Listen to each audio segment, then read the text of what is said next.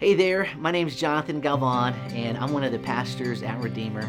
Uh, we're so glad that you're tuning in to this sermon, and we pray that this sermon would be an encouragement to you. So please enjoy. We have a, a, special guest that, if you've been around Redeemer for a few years, he is not going to be new to you, but many of you he probably will be. Uh, Eugene, or Yevgeny in his native language, uh, is here with us this morning, and he's been a mission partner of ours for many, many years now. Uh, he is uh, a pastor and a church planter and trains church planters in Moldova, uh, which is just southwest of Ukraine. And uh, he has been training and sending and serving uh, in an incredible way, really over the years, towards some other countries that uh, Americans just simply can't go to. And so he is able to send church planters and missionaries into some difficult uh, places that desperately need the gospel. And so we've partnered with him much over the years. Uh, we have sent teams there short term, we have sent money there, and often sent our prayers. Um, but as you well know, last year when Russia invaded uh, Ukraine, many of those refugees ended up in Moldova. Uh, Ukraine is uh, something to the tune of 40 million people, and uh, when Russia invaded, 8 million of those uh, were dispersed somewhere. 1 million went through Moldova, and at least 100,000 people stayed in Moldova, uh, most in Kishinev, in the capital city where they are, and that's a lot of people. And so last year, a lot of their efforts shifted towards trying to take care and love and serve refugees. And so some of you know this, many of you do, some of you may not. We raised some some money uh, to send to him last year uh, to help support and love and feed uh, a, a, lot of refugees. So, one, I wanted to say thank you uh, for that, for your generosity and your sacrifice for sending some money to help Eugene. Uh, and also, I wanted to make sure that you put a face with the name because we've got our first trip since 2020 going overseas back to Moldova this summer. Um, so, I am encouraged by that. we have an interest meeting actually today at Murray's at 12:30. Uh, if you're interested in hearing more about uh, that short-term trip, the end of July, early August, uh, to go with uh, with Yevgeny and help serve in Moldova. So I asked Yevgeny a couple uh, weeks ago if he wanted to jump in and just preach uh, in line with where we are at in Matthew chapter 6. Uh, and he said yes. But then a few days ago, he, he called me and said, uh, I, I, feel like the Lord's stirring me and kind of changing gears. And there's a text that's about two or three weeks out from today um, that just hit a very specific uh, chord in his heart and with uh, the past things that he has walked through. And he said he would love to preach that. So what, what Yevgeny wants, Yevgeny gets. And so I am excited that he's going to preach not just God's word, um, but something that is very near and dear to his heart. Uh, we have a little video that we want to show you before he comes up here uh, to open God's word with us. Uh, it's really a highlight video showing us just some baptisms that they have had um, there in Moldova uh, recently. And um, just it's a really incredible thing that God is doing there. So let me invite you to turn your attention to the screen and let's watch this together. Well, thank you so much, Pastor Jason. Uh, thank you to the leadership uh, of Redeemer. Thank you, family of Redeemer. Um, uh, we very much love you and appreciate you. We've been blessed in Moldova in so many ways. And um, uh, I would like to share with you today from my heart. Um, as I prayed, um, I wanted to share with you that some of you have heard that I'm Jewish. Uh, I'm 5'8 Jewish. Some of you heard me about a year and a half ago when I visited. But some probably didn't uh, notice that I'm also a quarter Ukrainian. And so when this whole situation started panning out, it uh, came a little bit too close to home, uh, not just because uh, the country of Ukraine was being invaded, but uh, because my grandfather was from Kiev and my grandmother was from Dnipro, uh, I spent many, many, many months uh, visits there as a child. And uh, we also knew this could be a situation that will come our way. Moldova is a neutral country, it's a state of the former USSR and uh, we are one of the smallest countries in Eastern Europe. We are the poorest country, country of Eastern Europe, and yet we are the choke points for the people who are coming from Eastern and Southern Ukraine, uh, coming into Moldova because we all also speak Russian, and this is where people could feel safety. So, as somebody who connects with a lot of Westerners, I've received a lot of emails uh, received emails about the potential threats uh, probably throughout the whole month of February. So we went with our team and we made a, we, we decided we're going to pray. We made a plan of what we're going to do should uh, this situation happen. And so as we made the plan, it, we didn't know that as we were getting together with about 24 pastors to pray and dream the, in the post-pandemic Moldova how we're going to plant new churches. We were meeting on February 24th, 2022 and some of us as we came in at 11:30 some heard the explosions of bombs happening in Odessa. We tried to make joke you know sometimes that awkward time when you realize your life is not going to be the same you're still trying to live your normal life. We ate we prayed and Moldova church went to the border went to convert the churches into the shelter centers and so on and so on. And uh, I've been sharing some of this through our website, but I'd like to share with you some things. You know, I really appreciate Jason's introduction. So I'm the teaching pastor of the church. Um, some of you have heard my testimony. I came out of the gang culture during the Soviet times. I uh, basically came to know the Lord by coming to church to beat somebody up. Uh, we, I, mean, I saw some security guys in the front. I'm like, we didn't have that, and I'm glad because I probably would never have gotten to the church. Um, but God got me before I got the guy. Uh, years later, I became the teaching pastor of that very church. And today, I serve as the teaching pastor. I'm the president of the seminary. We train leaders, but um, I've also, into addition to the church planting network leader, I've added one more title or one more point to my resume. Some of you were small groups. Uh, when I shared this week, uh, you heard uh, the story about this van. In fact, I just told you about this van, but I told you I'll tell you the story on a Sunday morning, so I'm hoping you're here. So, one of the mornings, I got a phone call. I got a phone call from uh, my neighbor who happens to be a Moldovan MP, uh, congressman, he asked me to do him a favor. He knew uh, that as Christians, we set up a safety passage for the people that are entering Moldova. We set up uh, tents on the Ukrainian side. We fed people on the Ukrainian side, many waiting for as many as 48 hours to enter with their car or walking about 12 miles to get to the country. They're coming in. We were there with transportation, transporting them to the refugee centers. We were feeding them and also helping them transfer to the Western European countries to the final destination. All that to help prevent human trafficking. So we wanted to be that one Christian phone number, that one Christian body that is going to touch their lives. So he heard of that. He knew that we were working with that. He asked me for a favor. He said, There's this group of kids that are now living across Ukraine and they have this special syndrome. These kids have uh, intolerance to proteins. Uh, and so across Ukraine, because there's so many of them, they make an order every two weeks. In Moldova, it's a small country. Our government, uh, through the research center, was making an order once a year. So we had a full storage when their supply lines were completely destroyed, especially in the first several weeks of the war. So what happened was he needed me to go and take a delivery. I uh, in the morning went and uh, delivered some mattresses distributed from our church i picked up the van went to the distribution center uh, to this uh, research center together with this mp we loaded up a van he said 600 pounds worth of food it ended up being 2000 I drove the van to a grocery store. We filled it up with uh, mixes for tea and soups and uh, disposable uh, plasticware so that we can feed people on the border. Uh, another pastor buddy of mine dro- uh, rode with me about two and a half hours to the border. I was doing counseling. He had some family issues.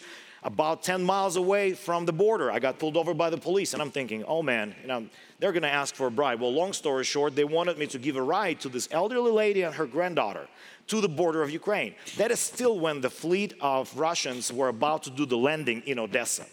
And so as we're driving, and I'm asking her, why are you going back to Odessa? That's the, she, she goes, this is my home. Well, aren't you afraid the Russians are going to come in and take over? She goes, well, we've been here a couple weeks, but we need to go home. That is our land. I'm going to go fight. I'm thinking, you're going to go fight? She goes, Well, there's a, across the street from my house, there's a school, there's territorial defense boys there. I'm just gonna go cook for them. My granddaughter is gonna help me. And that's the day when I became jealous of the Ukrainian people because they are a nation, they are a people. And so, getting to the border, I'm driving through the border through a little bit of turmoil, as the crowd of people gathering, you can imagine this crowd. I'm driving the van with the blinkers on, with guys standing with machine guns, sort of like looking at what is this guy doing? I get to the other side of the border. We arranged for a couple Ukrainian drivers. We're loading stuff. One of the guy, guys with machine guns comes and starts asking me, So, what is this? I'm beginning to talk to him like, hey, this is some noodles, it's some specialty, it's good for people. And I'm just hoping that I can load up the cars and just leave. And that moment I realized I'm a smuggler. I'm in Ukraine in a car that doesn't belong to me with no paperwork for the food that I just delivered. We're moving it from car to car. I had, didn't show my passport. I mean, I am here like in a foreign country. So, teaching pastor, seminary president, visionary leader for church planting, and I'm a smuggler. Anybody offering a job? I'm just kidding. So, I want to share with you a few stories, uh, but I want to also look into the Word of God. Before I look into the Word of God, I want to give you a preview. One of the key things that we've seen is we were putting the Word of God into our hearts for all the years prior. And I have to confess before you, for the first several months of the war situation, I was preparing sermons, but I wasn't spending time with the Lord in a quiet time. It was a very stressful time. It was the time when we were thinking about that we will be in that group of refugees going further westward. We thought we were going to lose everything. We were very worried. We thought about what's going to happen to our homes, what's going to happen to our families. We were making plans. And honestly, at first, when my wife asked me a few weeks later, So, what have you been reading in the Word of God? What is God telling you? It dawned on me I wasn't. Now, I was doing my job, I was preparing sermons, but as pastor who have been there for over 19 years, preaching every Sunday almost, it was easy to prepare sermons. I mean, I've known some of those passages, but you know, I started to realize that for all these years that the Word of God has been placed into my heart, since the time I came to church and heard the gospel preached for the first time and responded and was justified and was changed and lost all the desire to kill the bullies that made my life miserable in school. Every single time that word of God was planted in my heart, it was working through this whole ordeal. I received this photo from a friend. It's a network of churches, part of our church planting network in uh, Ukraine, from Pastor Pavel. He sent me this photo in July before it made any national magazines. I'm sure you probably have seen it and, and heard it uh, later. But that's a church that KBC started helping from the very beginning. We met Pastor Pavel earlier in June, and we were doing a lot of things with him. And he sends this photo and he says, This is the lady from Lugansk. On the first days of the war, she was heading to church. She was carrying a bag. As she was heading to church carrying a bag, a shell exploded but six away, feet away from her. A piece of the shell shrapnel went into her bag, went through her Bible, and right toward her heart and stopped about one inch away from her heart.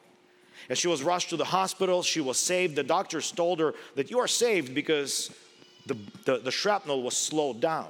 And she's standing there, a sister in Christ, in the town of Uman. She was a displaced person. Her town was overtaken. And she's standing there and showing this Bible. And she basically is giving a testimony of how the Word of God saved her life. You know, I just couldn't help.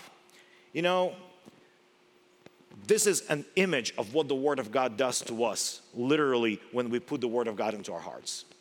When we're reading it, when we're studying it, whenever the life troubles are to come our way, the Word of God begins to work. Now, here is just an allegory, but that image continues to follow me to this day. So, I'd like to read with you a portion of Scripture from the Sermon on the Mount and it's uh, chapter 6, verse 25 and on. We're going to read to the end of the chapter. Therefore, I tell you, do not be anxious about your life, what you will eat, what you will drink, nor about your body, what you will put on. Is it not more than food? Isn't life, is not life more than food and the body more than clothing? Look at the birds of the air. They neither sow nor reap nor gather into the barns, and yet your heavenly Father feeds them. Are you not more than valuable, more value than they? Which of you, by being anxious, can add a single hour to his span of life? Why are you anxious about clothing? Consider the lilies of the fields, how they grow. They neither toil nor spin. And yet I tell you, even Solomon in all his glory was not arrayed like the one, like one of these. But if God so closes the grass of the fields, which today is alive and tomorrow is thrown into the oven, will he not much more clothe you, O you of little faith? Therefore, do not be anxious about,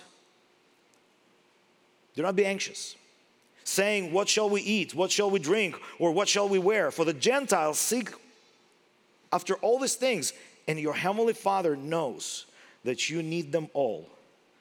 But seek ye first the kingdom of God and his righteousness, and all these things will be added to you. Therefore, do not be anxious about tomorrow, for tomorrow will be anxious for itself. Sufficient for the day, sufficient for the day is its own trouble. In the very beginning of this chapter, and you have already heard a couple sermons, and you have great teachers here. Here, Jesus is talking about the practicing of righteousness. In verse 1 of chapter 6, he says, When you practice your righteousness, and then he begins to talk about our prayer life. He talks about helping the poor. He talks about fasting. He talks about the treasures. And then he leads to this passage where he text, talks about being anxious. And he says the issue is that the source for all of us is God. He says the Father in heaven is that source that we need today. God is our source. But the question is when you are facing war, when you are facing pain, when you are facing crowds of people and you don't even know who to help because every time you try to help one person, they're still standing, where is God in the midst of the trouble? Where is God in the midst of the difficulties? Isn't that the question that many of us have asked before when we were facing a, a, a, a doctor's call or a phone call from a loved one about troubles in the family? or a financial crisis, we're asking sometimes, God, where are you in the midst of this? Why is this happening?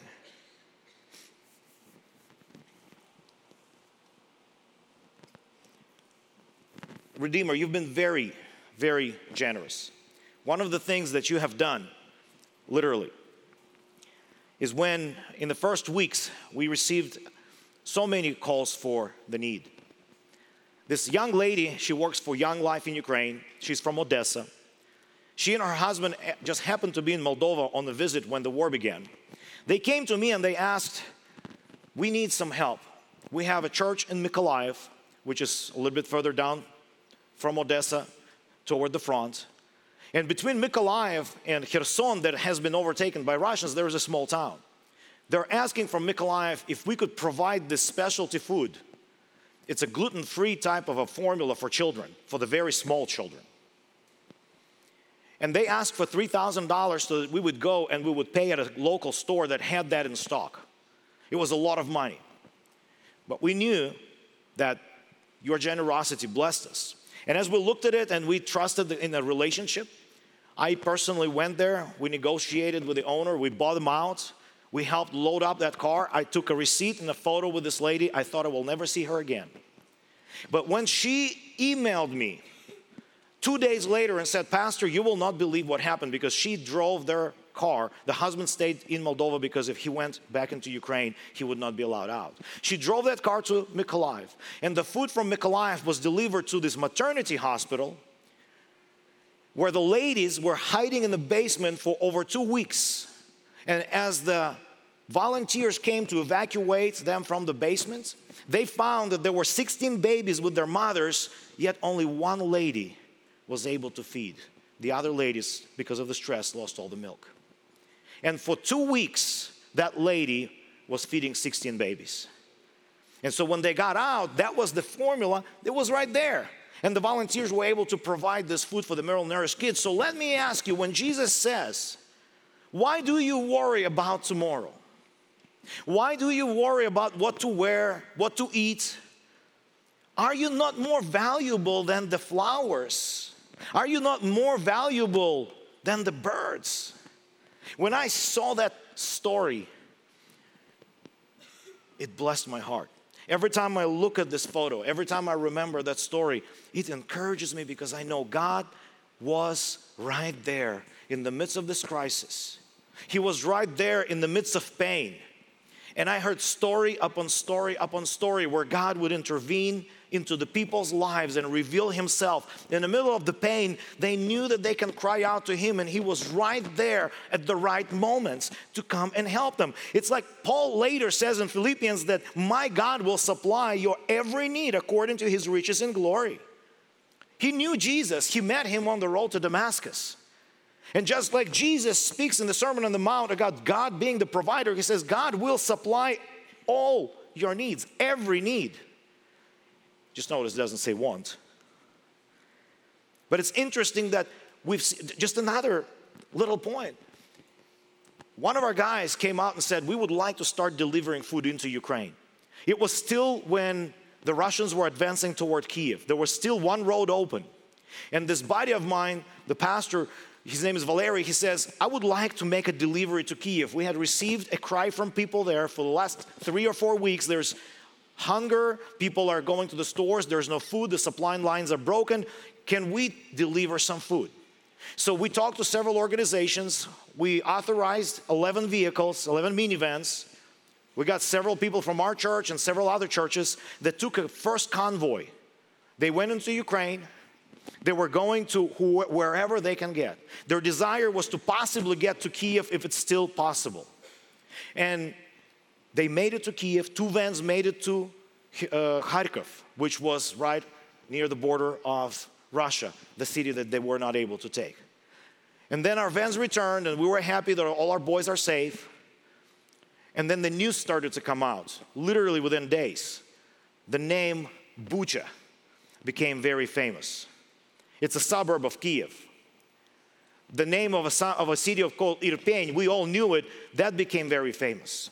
In the town of Irpin was a Christian center for Mission Eurasia that for three weeks as the Russians were there occupying, they were burning Bibles and New Testaments for three weeks in a row in a yard and eventually blew up the building before they withdrew. But Valery called me and said, Pastor Evgeny, have you heard of this town called Bucha? I've never heard of it. The news hasn't made it to Moldova yet. He says, Well, have you heard of that place where they killed a lot of people? And we knew there was a, one of the theological professors who was killed there on the street. I heard of that. He says, You won't believe. We didn't even know it, but we were there just as Russians pulled out. We just delivered it to the church that was on the outskirts, and the church was able to serve people as the Russians pulled out. Where was God in the middle of this pain? When we cried, literally, for the death of our brother who was senselessly killed on the street of Bucha. God was there. He was helping his people, He was letting his people be the blessing to the people in town until the world came to aid. And that was because of our friendship and our partnership and your generosity. Where is God in the midst of evil? Well, God is the source of hope in the midst of evil. You see, when Jesus speaks about this, I like the verse 30. In verse 30, it's kind of interesting that he actually points out what is really the heart of the matter. But if God so clothes the grass of the fields, which today is alive and tomorrow is thrown into the oven, will he not much more clothe you? And here's the key, O ye of little faith. You see, it's the faith matter. Sometimes we think the righteousness uh, that Jesus talks about, it's really our personal righteousness and our personal works of good. But we know that you are, cannot be saved through the works. He says it's really all the matter of faith. Really, do you believe that God is there with you? You know, it's easy to believe that God is with you when everything is going great, when the bank account is safe, when the kids are healthy, when the schools are great, when the sun is coming out when the coffee smells awesome in the morning, it's easier to believe when things go well. But what about faith when we are facing the life troubles? Do we truly believe that He is that source of our well being? O ye of little faith. And then he basically says, Do not be like Gentiles. Because that's the way they do. They don't have faith, they don't have God, they don't have God the Father. And he says, Your Father in heaven, Pater hemon in Hebrew, I mean, in Greek, in Hebrew, it's Abba Father. When Jesus speaks through the Sermon on the Mount, it's about Him. When you look at the whole passage, when you whole, the whole sermon, it's really all about Christ. He starts with the words, Blessed are the poor in spirit. And sometimes we don't notice that it's very different from the Old Testament when there is a promise, Blessed will be the poor in spirit. But he begins to teach his disciples who are gathered there, and he says, Blessed are the poor in spirit he t- tells them, I am here, that long awaited Messiah, and he begins to correct Moses. He begins to talk about the scriptures like nobody's ever told before. He begins to talk about the righteousness. He confronts hypocrisy. And then he teaches them about faith. And in the end, it says they were so much in awe of the way Jesus taught because he taught as the one with authority. And it's really all about do we trust God as the source of our lives? Do not be like the Gentiles. You see, if it's faith, then the greatest example of faith would be probably we start with Abraham. He is the sample of faith. I don't know if, that's the proper English word, but forgive me. Because in Romans it says he, he Abraham in hope believed against hope. In Romans 4:18, in hope he believed against hope. He was promised that he's going to be the father of many nations. He was told your offspring is going to be and he didn't weaken in faith. It's really all about trusting God. That's the key. No unbelief made him waver. No unbelief made him waver concerning the promise of God. So the Father is in focus. So we see Jesus talking about God's being the source. He talks about himself in the present time. He corrects Moses, which nobody would ever dare. He clarifies the scripture like nobody's ever done before. He's talking about God the Father as Abba, as Daddy. And he talks about when you practice your righteousness, as you help the poor, as you pray, as you fast, you will go through these passages as you gather the treasures in heaven. And then he says, But in all this, he's taking his listeners to this key place. He says, It's all about me, it's all about the kingdom. It's all about believing in, on Jesus.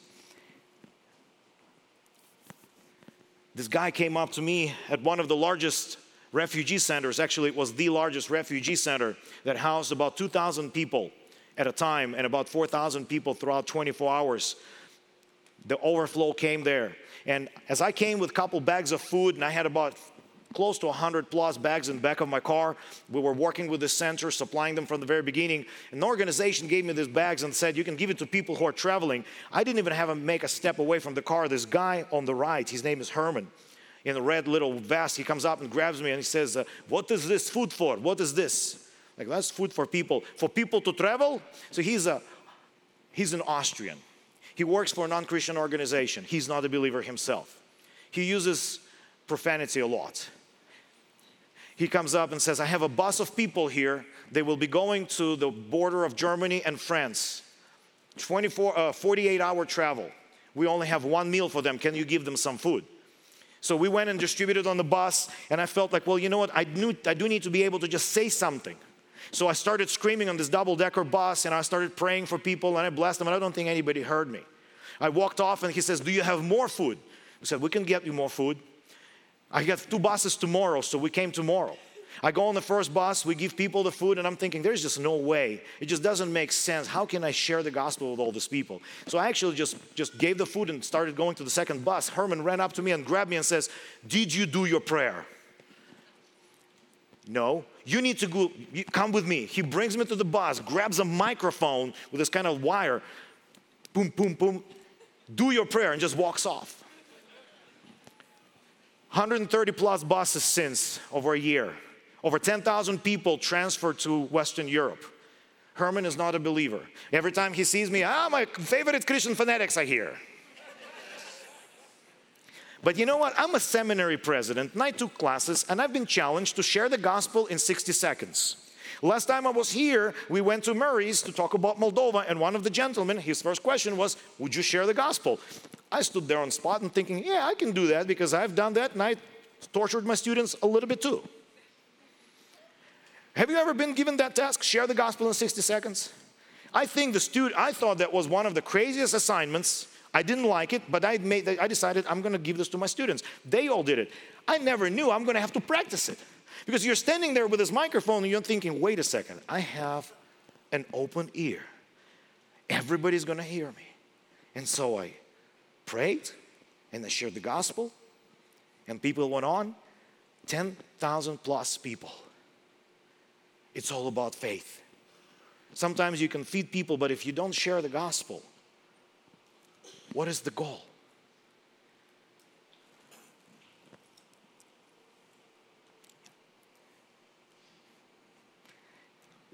I'm going to shift the gears here without turning a blinker.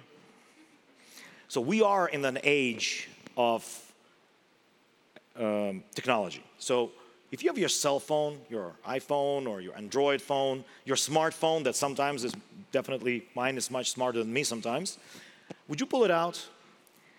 I love sharing the stories. I love preaching the word, and I take this opportunity to, to share more stories, but I want to finish back with the word of God.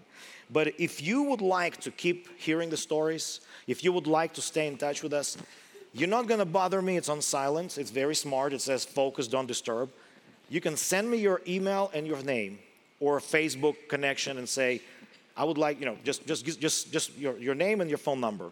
Send that as a text message. I'm going to add you to the mailing list, and you're going to hear some of these things firsthand from the field. But as you're doing this, I want to go back to this big refugee center. Because from the day one, when I mentioned that we were able to set up this safety road for the people coming from Ukraine and realizing that people who are coming through the border are women and children, we realize that we need to be able to work with them and provide them safety by not allowing them to be trafficked by the human traffickers because that's just the first thing that started happening. That was the motivator even behind this Austrian organization. They wanted to get people into safety. But you see, the first month, everybody showed up. The first three months, the big organizations were there. But three months later, some larger organizations started pulling out. Then some smaller organizations started pulling out. Six months later, we're finding that the Christians are the only ones who are the front lines. We're still at the border. We're still working with this biggest refugee center. We're still there to this day. This is a month plus, a year plus of war. The question is, why are Christians still there? Why are we still on the front lines? And I just decided to think about that, and it dawned on me. Jesus, which is, it's all about him, he was a refugee. His family had to flee early on in their life to Egypt we as Christians, we're aliens and strangers in this world. And so we identify with people who are being kicked out of their homes. And moreover, in Eastern Europe, Christianity, Protestantism is, we are the minority, so we always feel for those people and we understand that we, we just like them, are strangers and aliens. So doing all this from the tents to the transportation to the refugee centers to feeding them to providing them safety passage and continuing to today, our churches are filled with Ukrainians. church in Orhei, which is just 35 minutes north of the capital city. We were planting it. We were working with our church planter. He's a second year student in the seminary. He reached about five people. He had one girl that came to know the Lord, know the Lord and got baptized. He had a room by faith that could fit 30 people. And he started serving Ukrainians. And today, that room with 30 people gets filled every Sunday with 70 to 80 people coming to worship Jesus who had never heard the gospel before, who are Ukrainian. And so this leads me to the verse 33. Matthew 6 33. Seek first the kingdom of God and his righteousness, and all these things will be added unto you. But wait a second. When you practice your righteousness, doesn't that isn't this the way the chapter starts? But here it says, seek first the kingdom of God and his righteousness, and all these things will be added to you. So it in him being the source. It is the faith matter, and the faith is in the coming Messiah, and the Messiah who says, Blessed are the poor in spirit, because the Messiah is here now. And then he's challenging his disciples as he concludes Seek first the kingdom of God and his righteousness, and all these things will be added to you. Are you allowing the Word of God to shape you today? Are you allowing the Word of God to come into your heart today so that when the evil day comes, you're prepared and the Holy Spirit will enlighten that Word of God and your faith is strong and you're able to go through knowing God will be my provision? He is going to take care of me no matter what. He is my source. And when I practice righteousness, it's His righteousness. And I will be seeking His kingdom first. Are you laying the foundation in your heart and mind? Are you laying the foundation that will allow you for your house to stay strong as Jesus concludes that Sermon on the Mount? Are you laying that foundation so that when the troubles come, your heart doesn't waver? It's the faith matter. So that your mind doesn't start drifting because it drifts toward the Word of God and knowledge that it's Jesus. There's a passage that I really like. It's a key passage for our ministry. It's James 1:27. Religion that is pure and undefiled before God the Father is this: to visit orphans and widows in their affliction and keep oneself unstrained from the world. My question is: Is your religion pure? Are you seeking His kingdom first? You see, when it's all said and done, if you go to the end of times, Jesus talks about it in another sermon in Matthew 25. He says, when he comes and he is crowned as king and he sits and rules, he's going to separate the believers and he says, Those who, of you who are blessed by the Father, by the Abba, coming to the kingdom. He says, Because when I was in need, he says, I was hungry and you gave me food. I was thirsty, you gave me a drink. I was a stranger, you welcomed me. I was naked, you clothed me. I was sick and you visited me. I was in prison and you came to me. And they asked Jesus, When did we do this? Truly I say to you, as you did it to the one of the least of this, my brothers, you did it to me. Redeemer, you have been a blessing to the Ukrainian people in ways you probably don't even know yet. But sometimes you have to bring it back and bring it home and realize Christ alone is the source of our righteousness. Without Him, we are dead. Without Him, we have no hope. It's because He came, He made us alive. We have a chance to believe. Christ alone is the one who will give peace to your heart if you are going through a hardship today. It's Christ alone who is the source of our faith. Redeemer, would you stand with me as we pray and praise this Jesus Christ, who is the one who is uniting his body and who is right here next to each and every single one of us, next to every Ukrainian child, next to every Ukrainian woman next to every Ukrainian defender, next to every Moldovan volunteer, next to every single one of you. And he says, Will you seek my kingdom first, because everything else will be added to you. Jesus, we thank you that you are our source. We thank you that you are a firm foundation. We thank you that your word can be trusted, that it never fails, that in the times of trouble, you are there. That in the times of difficulties, you are there. In the times of joy, you are there. And Jesus, we thank you for the faith that you have given us, that we can have this eternal hope. We can have this hope about the coming kingdom where you're going to come and appear. You will say, Come into my Father's kingdom. Lord, thank you for uniting us with your Spirit. And we want to worship you and bless you, Jesus. Amen. Thank you for listening to this message from Redeemer Church. If you want to connect with us at Redeemer, we would love for you to visit us at a service in person or visit us online at www.redeemermidland.org.